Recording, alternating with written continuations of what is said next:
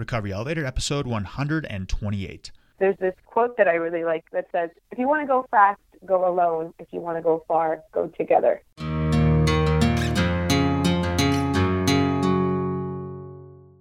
Welcome to the Recovery Elevator podcast. My name is Paul. Thank you so much for joining us. According to the Recovery Elevator sobriety tracker on my phone, I've been sober for 1,048 days.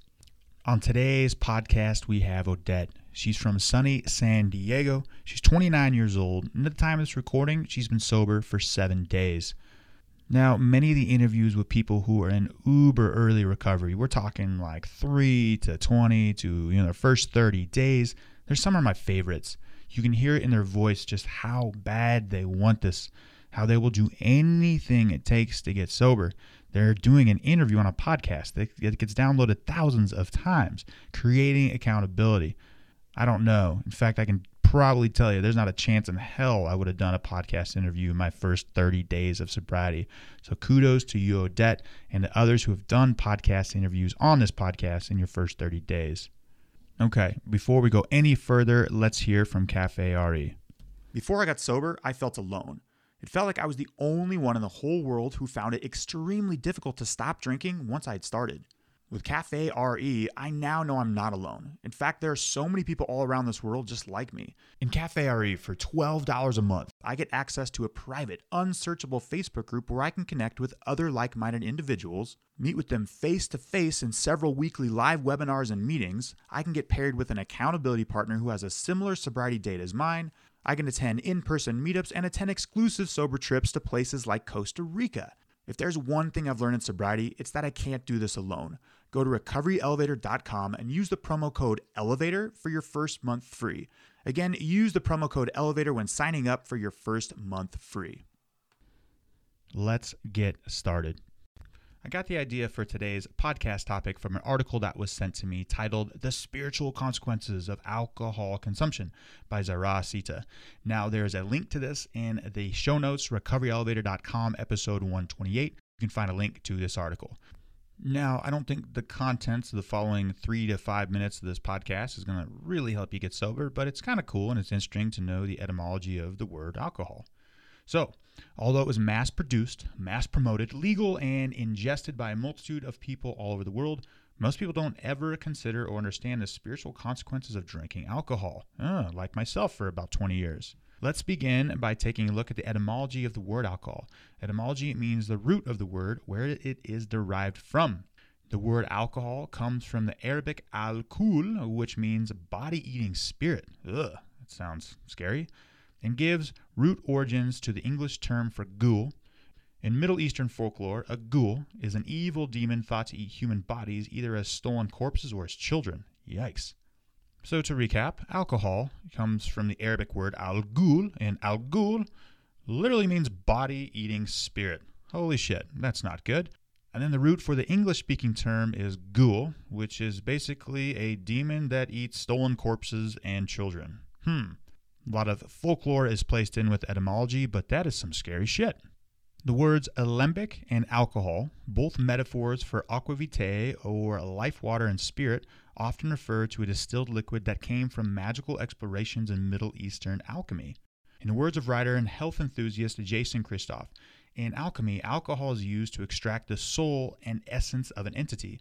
Hence, its use is extracting essence for essential oils and the sterilization of medical instruments. By consuming alcohol into the body, it in effect extracts the very essence of our soul, allowing the body to be more susceptible to neighboring entities, most of which are of low frequencies.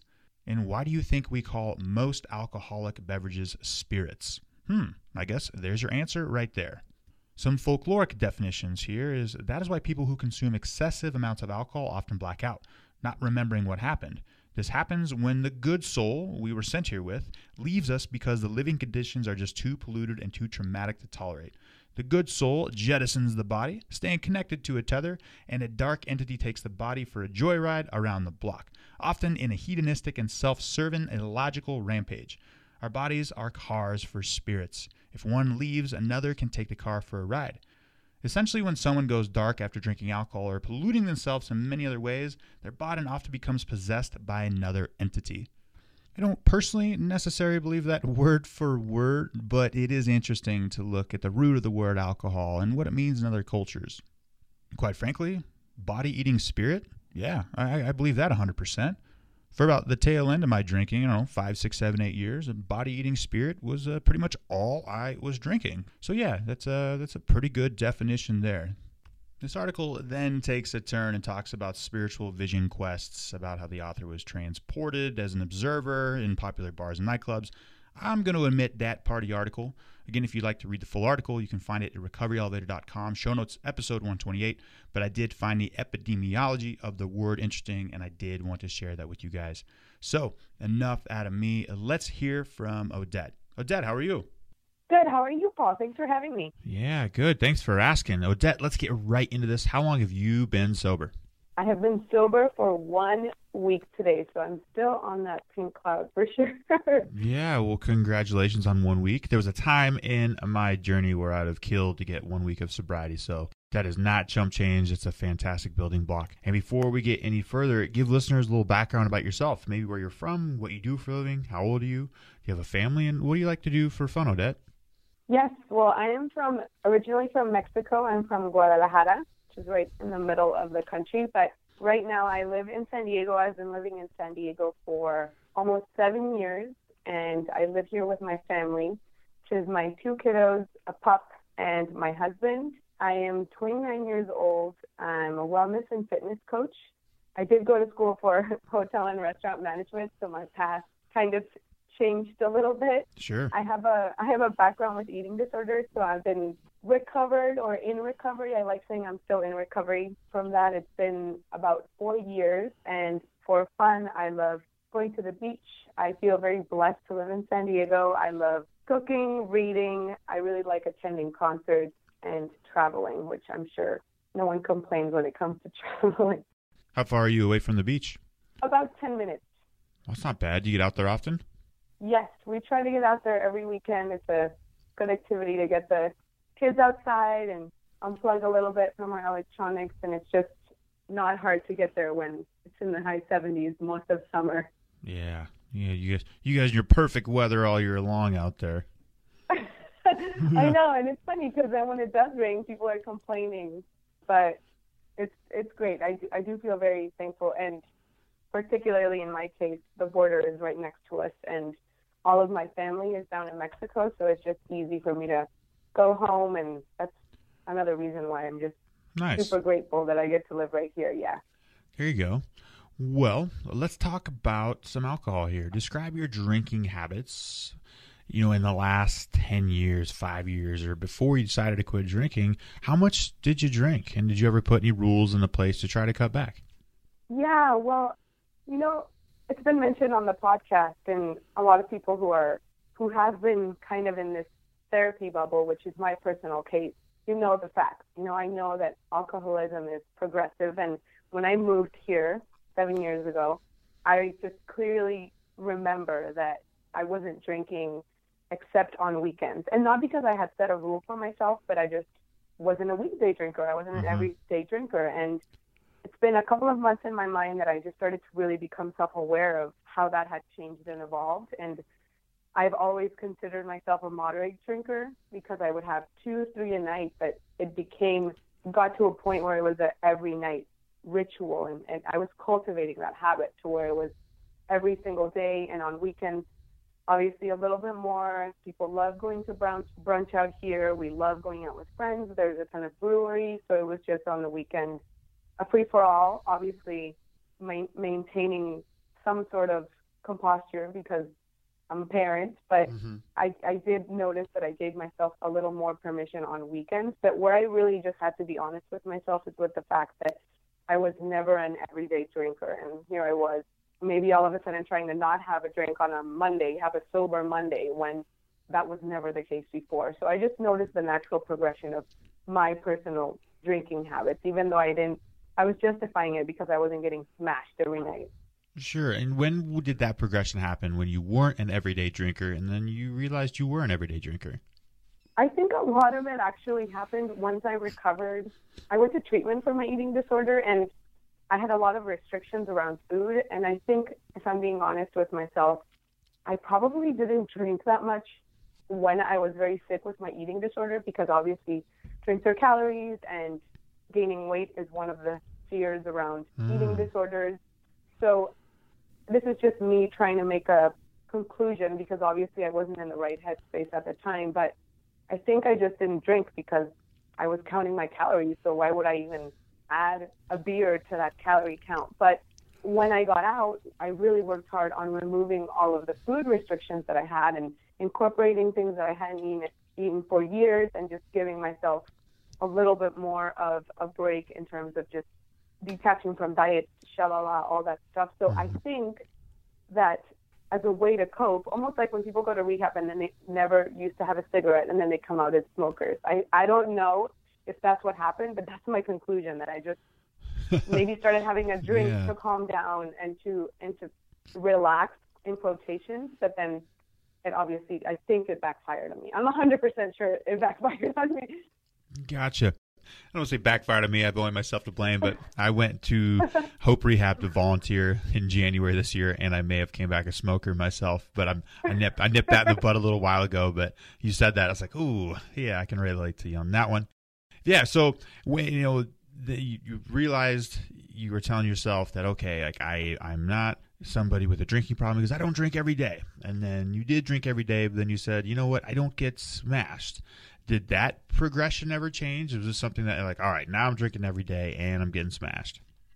No, I just I did notice that my weekend frequency started getting higher to where I was purposefully making plans that involved drinking with like go for brunch or hey, let's just have mimosas with our breakfast. So it's been a couple of months, but I noticed that I was very much looking forward to it, A, and B, just it was it was becoming a little bit consuming in my head and that's when I started getting a little bit worried because that's exactly what happened with food. So I'm really thankful that I had my food is my drug of choice, but I'm really thankful that I had my past with an eating disorder because it's almost like I found myself having the same thoughts and the same patterns as when I was trapped with food. So it was almost like a it was becoming some sort of red flag to me in the last couple of months.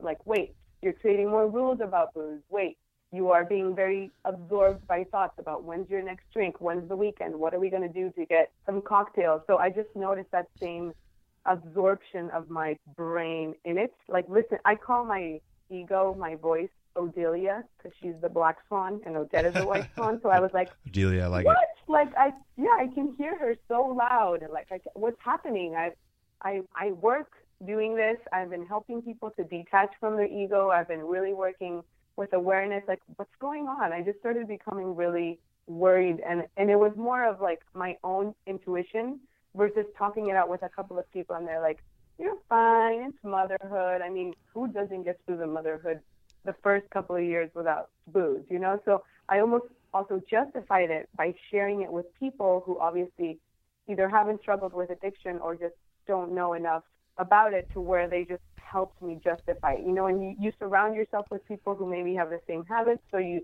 try to make yourself feel better, but deep down, I'm just like, feel like I'm a ticking bomb, and I don't really know if I want to go down that route. Yeah, let me explore something you said just a couple minutes ago. You said it's consuming in the head, and you know, can can you tell us about a time when it did just that, where it just was consuming? Well, super plain. I, Super Bowl, for example, this year, we already our our little baby, he's still young, he's eight months old, and he was only like four months old at the time, and it was the the first Super Bowl after my pregnancy, and I I was almost planning for it, planning on a booze binge. The fact that I was planning for it, I was thinking about it, organizing it, it it did consume a lot of my energy and my time, and right now I don't have much time because I have two kids to take care of. So I don't think that's where my potential can be can be used. So I noticed that I just found myself planning for it and then actually acting on it. I ended up getting pretty toasty, very toasty. Everyone got home safe. So I'm really thankful for that. But I ended up throwing up, which I can't even remember the last time that had happened. Mm-hmm. And the next morning, I just remember more than being hungover. I was like mentally really, really struggling because deep down I knew that I had enabled my own addiction. And I just, I knew it. I, I don't know if I'm the same as many listeners, and I just hope I can relate to some. But I feel like I'm not in denial. I'm just trying to trying to beat it because I just feel like I'm very aware when it's the addiction. So I just was like, wow, like this is actually happening. And my dad's a recovered alcoholic. I want to give him a shout out because he's training eight years in a couple of days. Wow, congratulations to um, him. Eight, yeah, eight years of sobriety, and and a big fear that an adult child of an alcoholic always has is to repeat the story. So here I am trying to blame other people for my story going shitty, trying to point fingers when I'm the one who's not doing what's right for me. And I just kind of had an epiphany where I was like, crap, like you have to own your truth. Everyone, you may, you, you look at other people and you're like, look at them, they're fine, they have kids and they like drinking, but I just need to own my truth. I'm genetically pre- predisposed. I am an addict and I just, I don't want to lose my family over it. You know, I just don't even want to go that route. And so, Jet, when was it that you decided that you needed to quit drinking? Like you just mentioned, you look, I have a genetic predisposition. The writing is on the wall. I, you know, the progression is happening clearly right in front of my eyes. So, when was it? Was it was it one week ago, or did you realize this far before that? It had been on my mind. It had been stewing in my mind for months. I just honestly was still trying to talk myself out of it. So I wasn't sharing with anyone. I was just thinking, maybe if I quit drinking, I'll just, I don't know. I, sorry, I'm rambling, but I'm a very optimistic person. And I noticed for the last couple of months that I was living from a place of fear. And I think it was because I was just scared that things are going to get bad and I'm going to, my life's going to completely change if I keep cultivating this habit. And I actually have a habit swap group going on right now for work where we're all trying to change one small habit. And it just almost felt like everyone everything was connected. I was thinking, why what if for the habit swap group I just swap my weekday wine drinking for bubbles for sparkling water. That's what I mean, bubbles. But I'm just bubble bath. putting yeah, putting like an I don't know, putting an excuse. So it was a week and a half ago that I just went on my podcast list and I was like, I need to listen to something uplifting, and I typed in recovery, and recovery elevator come on, came on, and I just I believe in signs. I took it as a sign. I pressed play, felt immediately related to the episode, and just signed up to Cafe RE. Immediately, I just went for things before I even thought about them. I didn't talk to anyone about it. I was like, yes, I just I need to go sober, and it was a very intense moment where I decided, but I feel like it had been coming in the months past it was just a, a normal day. You know, I wasn't hungover or anything. I just I feel like it was just it just happened because it was time. My time. Yeah, this is all happening pretty quickly too. This journey is is ramping up fast. I'm I'm kind of like that, which is cool for some people, not so cool for other people. I mean, my loved ones are always trying to catch up, so I'm super thankful. I'm kind of I have an entrepreneur spirit, so I have new ideas all the time, and I, I'm an all-inner. So I just I want to make sure that I'm committed, and it's not just a just an impulse, you know, because I really do think it's going to be good for me in the long term. I'm an addict, like I said, and every time I drink, it's as simple as that. Every time I drink, my eating disorder is like, I get by with a little help from my friends. Like, I just know that it's happy because I'm feeding into the ego, and it's just, I know it's not who I am, and I, deep down in my gut, I just, I know that I have to do this. So I feel super thankful that I found your podcast and the accountability group is awesome. It reminds me of my own accountability group with what I do. So I just want to encourage people that maybe have that little like that little gut feeling inside of them that something's off. You're probably right. Now, you've heard me say this on the podcast many times is you can't skip any of the stops on this journey into sobriety but you can speed through it. And so i got to congratulate you odette.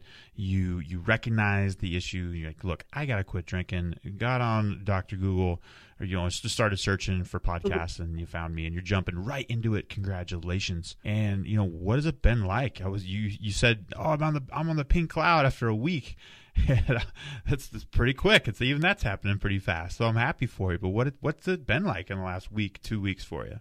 It's been hard, obviously, and I Fourth of July just passed, so that was definitely a little bit harder because we had a lot of plans around the holiday, but we did change a little bit of plans, and I really am thankful for my kids. I have a three-year-old and an eight-month-old, like I said, and it's just been very it's been a week of just trying to find being grounded Mhm. because that's really what helps me kick the urge is just really focusing on the present moment and I'm actually at the moment reading this book by Eckhart Tolle called A New Earth and right as I decided to dive into sobriety I'm reading all of these chapters about being in the present moment and how you can actually free yourself from the past if you decide to do what's in the present to to take the assignment that the universe is giving you which is which is now. And I work and I try to do my best right now because I have kids but my number one assignment right now from the universe God whatever you believe in is to be a mother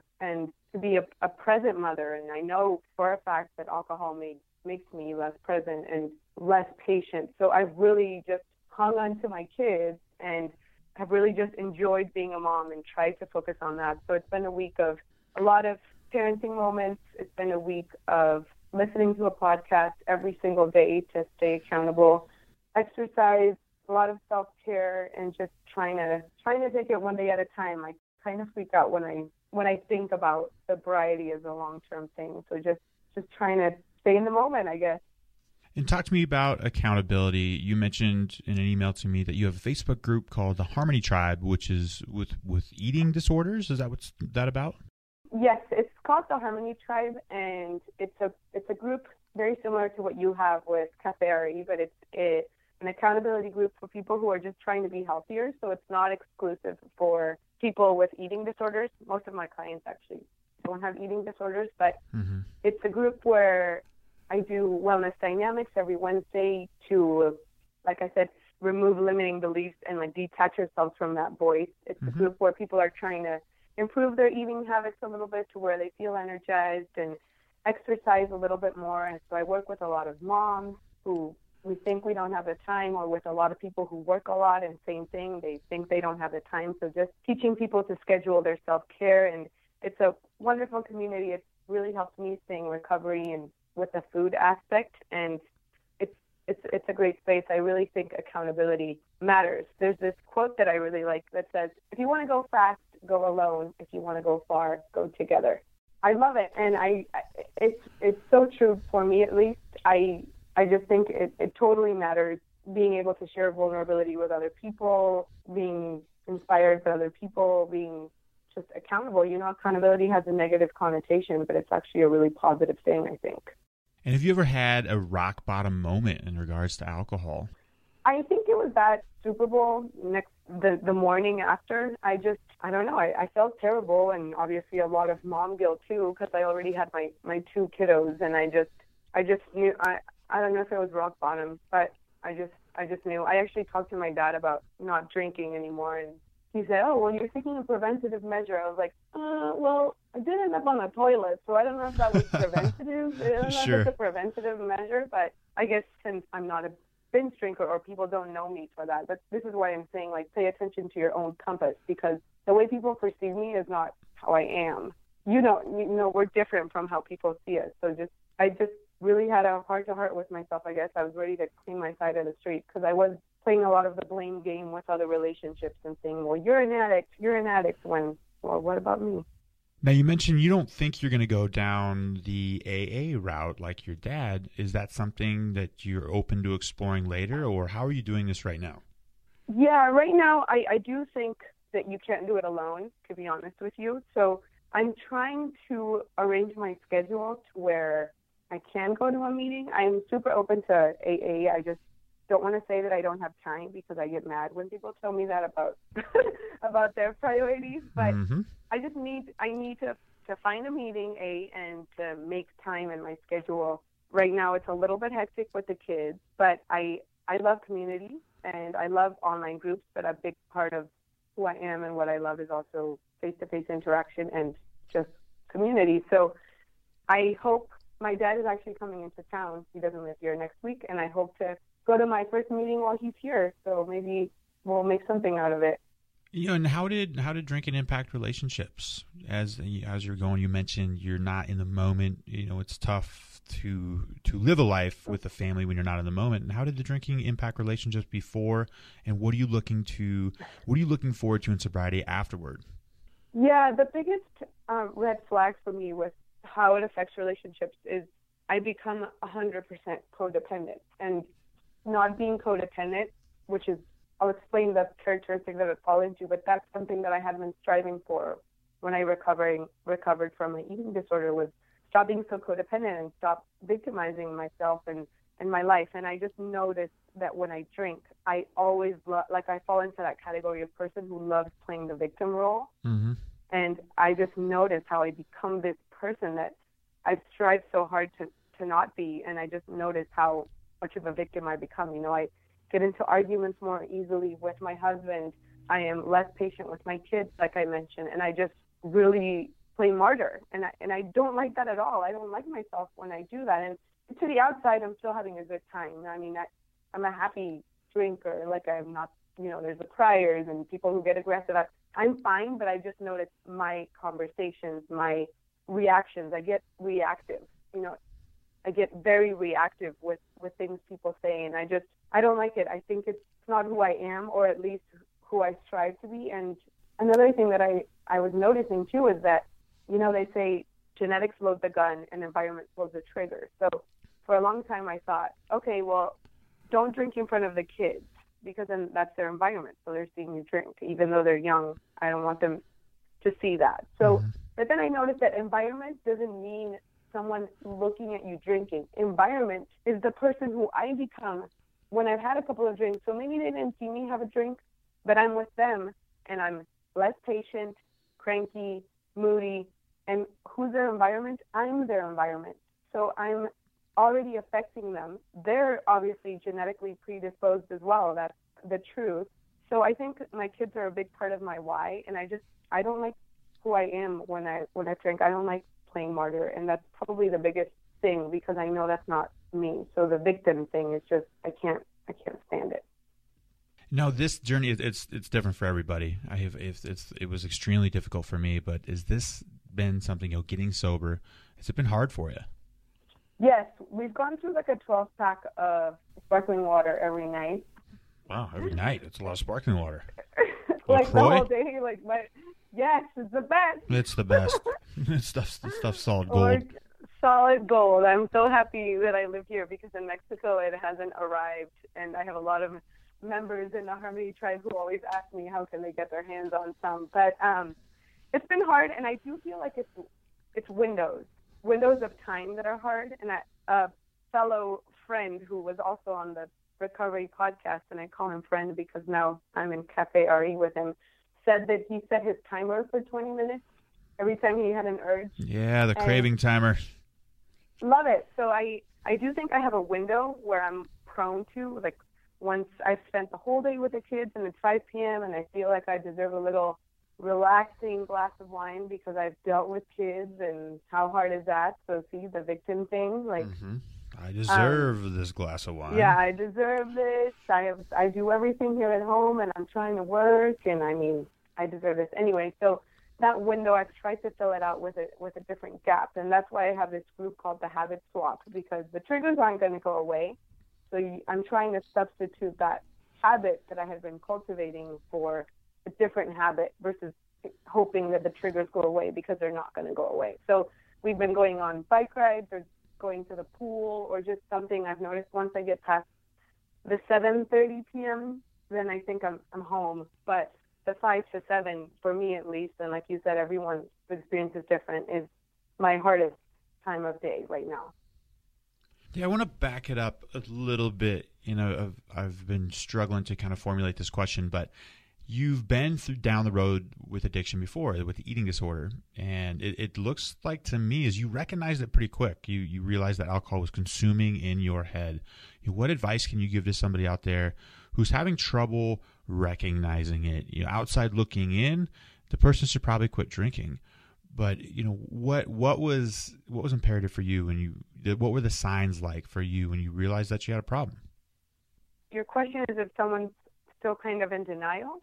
yeah yeah because you, you know you mentioned um okay i'm getting good at quitting that's let's put it that way i quit alcohol and last year i quit chewing tobacco and this year i've quit smoking the signs are easier for me to read the, consuming Right. component and then when addiction starts chirping in my head but the first time with alcohol it was harder. It was it was really hard to recognize that it was my ego, my addiction lying to me in my own voice.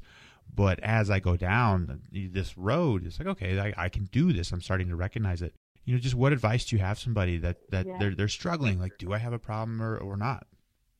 I think the best advice that I can give, and then I almost wish that I told myself.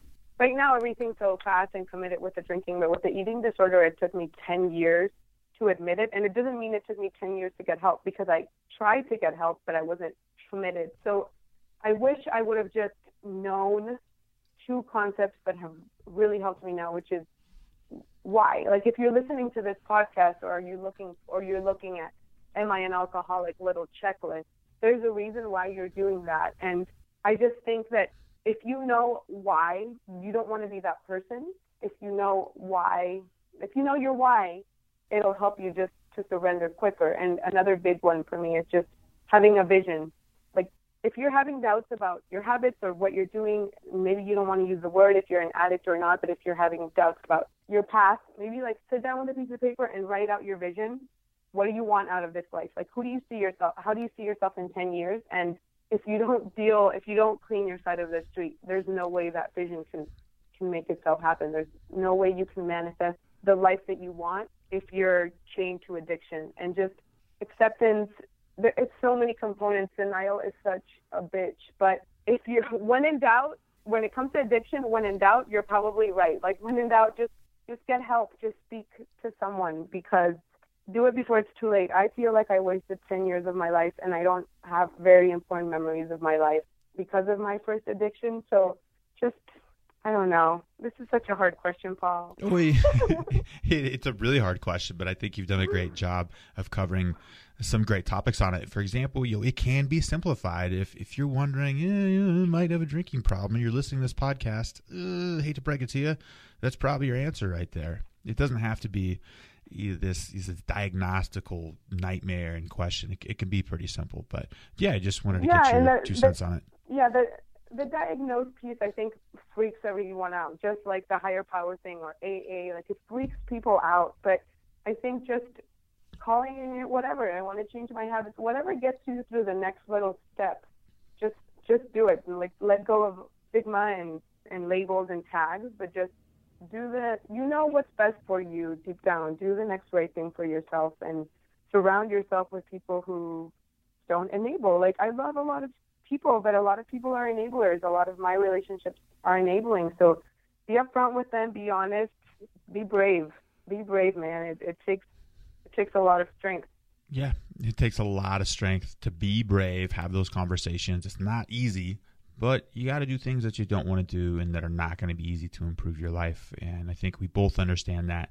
And we see it with our Facebook groups is you know, people are asking for advice, this and this and this, but it's a lot of not everybody's willing to put in the work, and that's the frustrating thing. Um, and, yeah. and, and myself at times, there's goals in my life that I want, but putting in the work is is difficult. So, but Odette, we have reached the rapid fire round. If you could answer these questions within 30 to 60 seconds, that would be great. Are you ready? Yes. Yes. All righty. Number one, Odette, what was your worst memory from drinking? Just that event we talked about uh, this last year, Super Bowl. It was terrible. Just the greatest Super Bowl game of all time, which I you wouldn't remember probably. Spend, yeah, I probably didn't even spend a minute looking at the screen. Gotcha. Number two, next question. Odette, we've all heard of the aha moment. Did you ever have an oh shit moment indicating that you couldn't control your drinking? I don't think I had a clear aha moment. Sobering up just had been in my mind for months. I just knew it was time. I, I woke up one day and it sounds super simple maybe, but I just I just was tired of not listening to that little voice that it was time. And what's your plan in sobriety moving forward, Odette? You've got seven days. How are you going to get eight, nine, ten, two weeks, a month moving forward?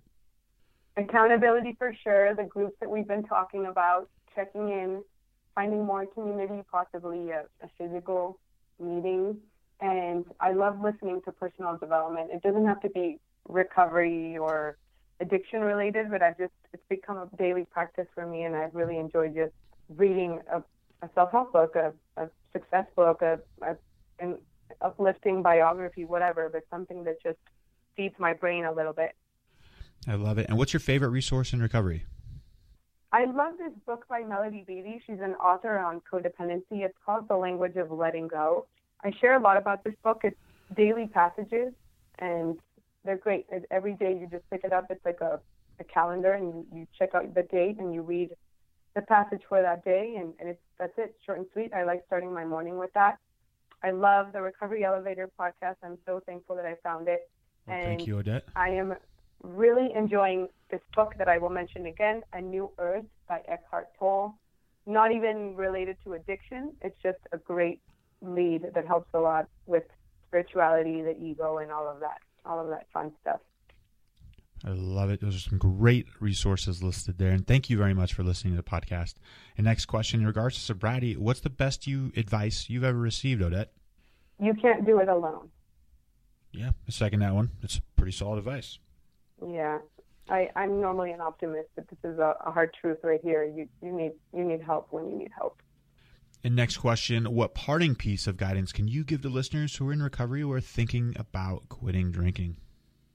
I think just to own your truth, to to own your story, because I think a big driver of denial is comparing your habits with the next person's or your habits with your community or your your friend circle or whatever, and no one, no one's like you. So own your truth. You know, do do a little inventory on yourself and and and do the research on your family. You know, a lot of us are genetically predisposed, so own your truth. It'll really help you just surrender if you own your own truth. And those are some good questions to ask. To own your truth is difficult to do if you don't know the truth. I found out when I was like 25 that my grandpa was an alcoholic. Man, I really wish I'd have I'd have known that before. Again, I'm not putting the blame on somebody else, but I didn't really right. know about this. So you're totally right. Yeah, I like that. And before we depart, Odette, give listeners your own customized "You might be an alcoholic" gift line. Let's see. You may. This is probably already a used one, but this is what happened to me. You may be an alcoholic if you start creating rules for yourself around drinking, and then I have another one, which we were just talking about it. You may be an alcoholic if any of your parents have struggled with addiction. Yep, ran it through the list. Those both qualify. Yeah, great ones. Looks good. Looks good. Well, Looks Odette, good. yeah, thank you so much for joining us on the podcast and congrats on seven days. It seems like you're rocking this. You're getting good at the recovery thing and you're going to do great. Thank you very much. Thank you for having me, Paul. I really, really appreciate it. Thanks. It was at the end of January. I was staying at a very good friend's house in Los Angeles before I was to deliver a speech at a speaking engagement the following Sunday. I'd just gotten back from volunteering at Hope Rehab in Thailand for three weeks. I felt like I was on top of the world. It was about 3:30 in the morning, and I was wide awake due to jet lag. And I was set to speak later that day, I think 4 or 5 p.m. at a speaking engagement. I was listening to Cassette, dancing in the dark with my Bose wireless headphones on. I was smoking cigarettes, small red flag there, and I was ready to take on the world. I remember that feeling that I just wanted to take on everything right now, that everything was right within my grips to take for the taking. There were so many amazing things that I wanted to do, great experiences, projects to tackle. I was ready. Bring it on, world. I was feeling good. Might even venture off to say I was happy for that moment. Well, then life kind of happened. I remember about an hour before I was set to take the stage at the speaking engagement that I hit a brick wall. Call it jet lag, call it whatever. Holy crap, I hit a wall. I don't imagine the speaking engagement went very well. I'm afraid to watch the full YouTube video, but you know, I guess it went okay. And that small little red flag called cigarettes, well, I dealt with that for the next five and a half months. Currently, right now, I'm 20 days free of nicotine, which feels great. I've had to learn this lesson the hard way twice. I had to learn the lesson with alcohol probably 20, 30, 40, 50, 60, 70 times. Hopefully, two times with nicotine is enough. I can't go back there. And the reason why I'm sharing this with you guys is I'm still trying to get back on track. And that's okay. That's how life goes. At that moment at 3:30 in the morning when I was basically dancing by myself, smoking cigarettes, feeling ready to take on the world, well, when I got back to Montana, it was just like one obstacle and hurdle after another, but I'm dealing with it. I'm getting through it, and I'm going to be just fine. And that song again is Cassette Dancing in the Dark. It's a really good song. Highly recommend you listen to it. Okay, Recovery Elevator, just thought I'd share that with you. We all have plans in life, and sometimes they go astray. And I'm getting back on plan, but I've got to enjoy the journey and not the destination. So, Recovery Elevator, we took the elevator down. We got to take the stairs back up. We can do this.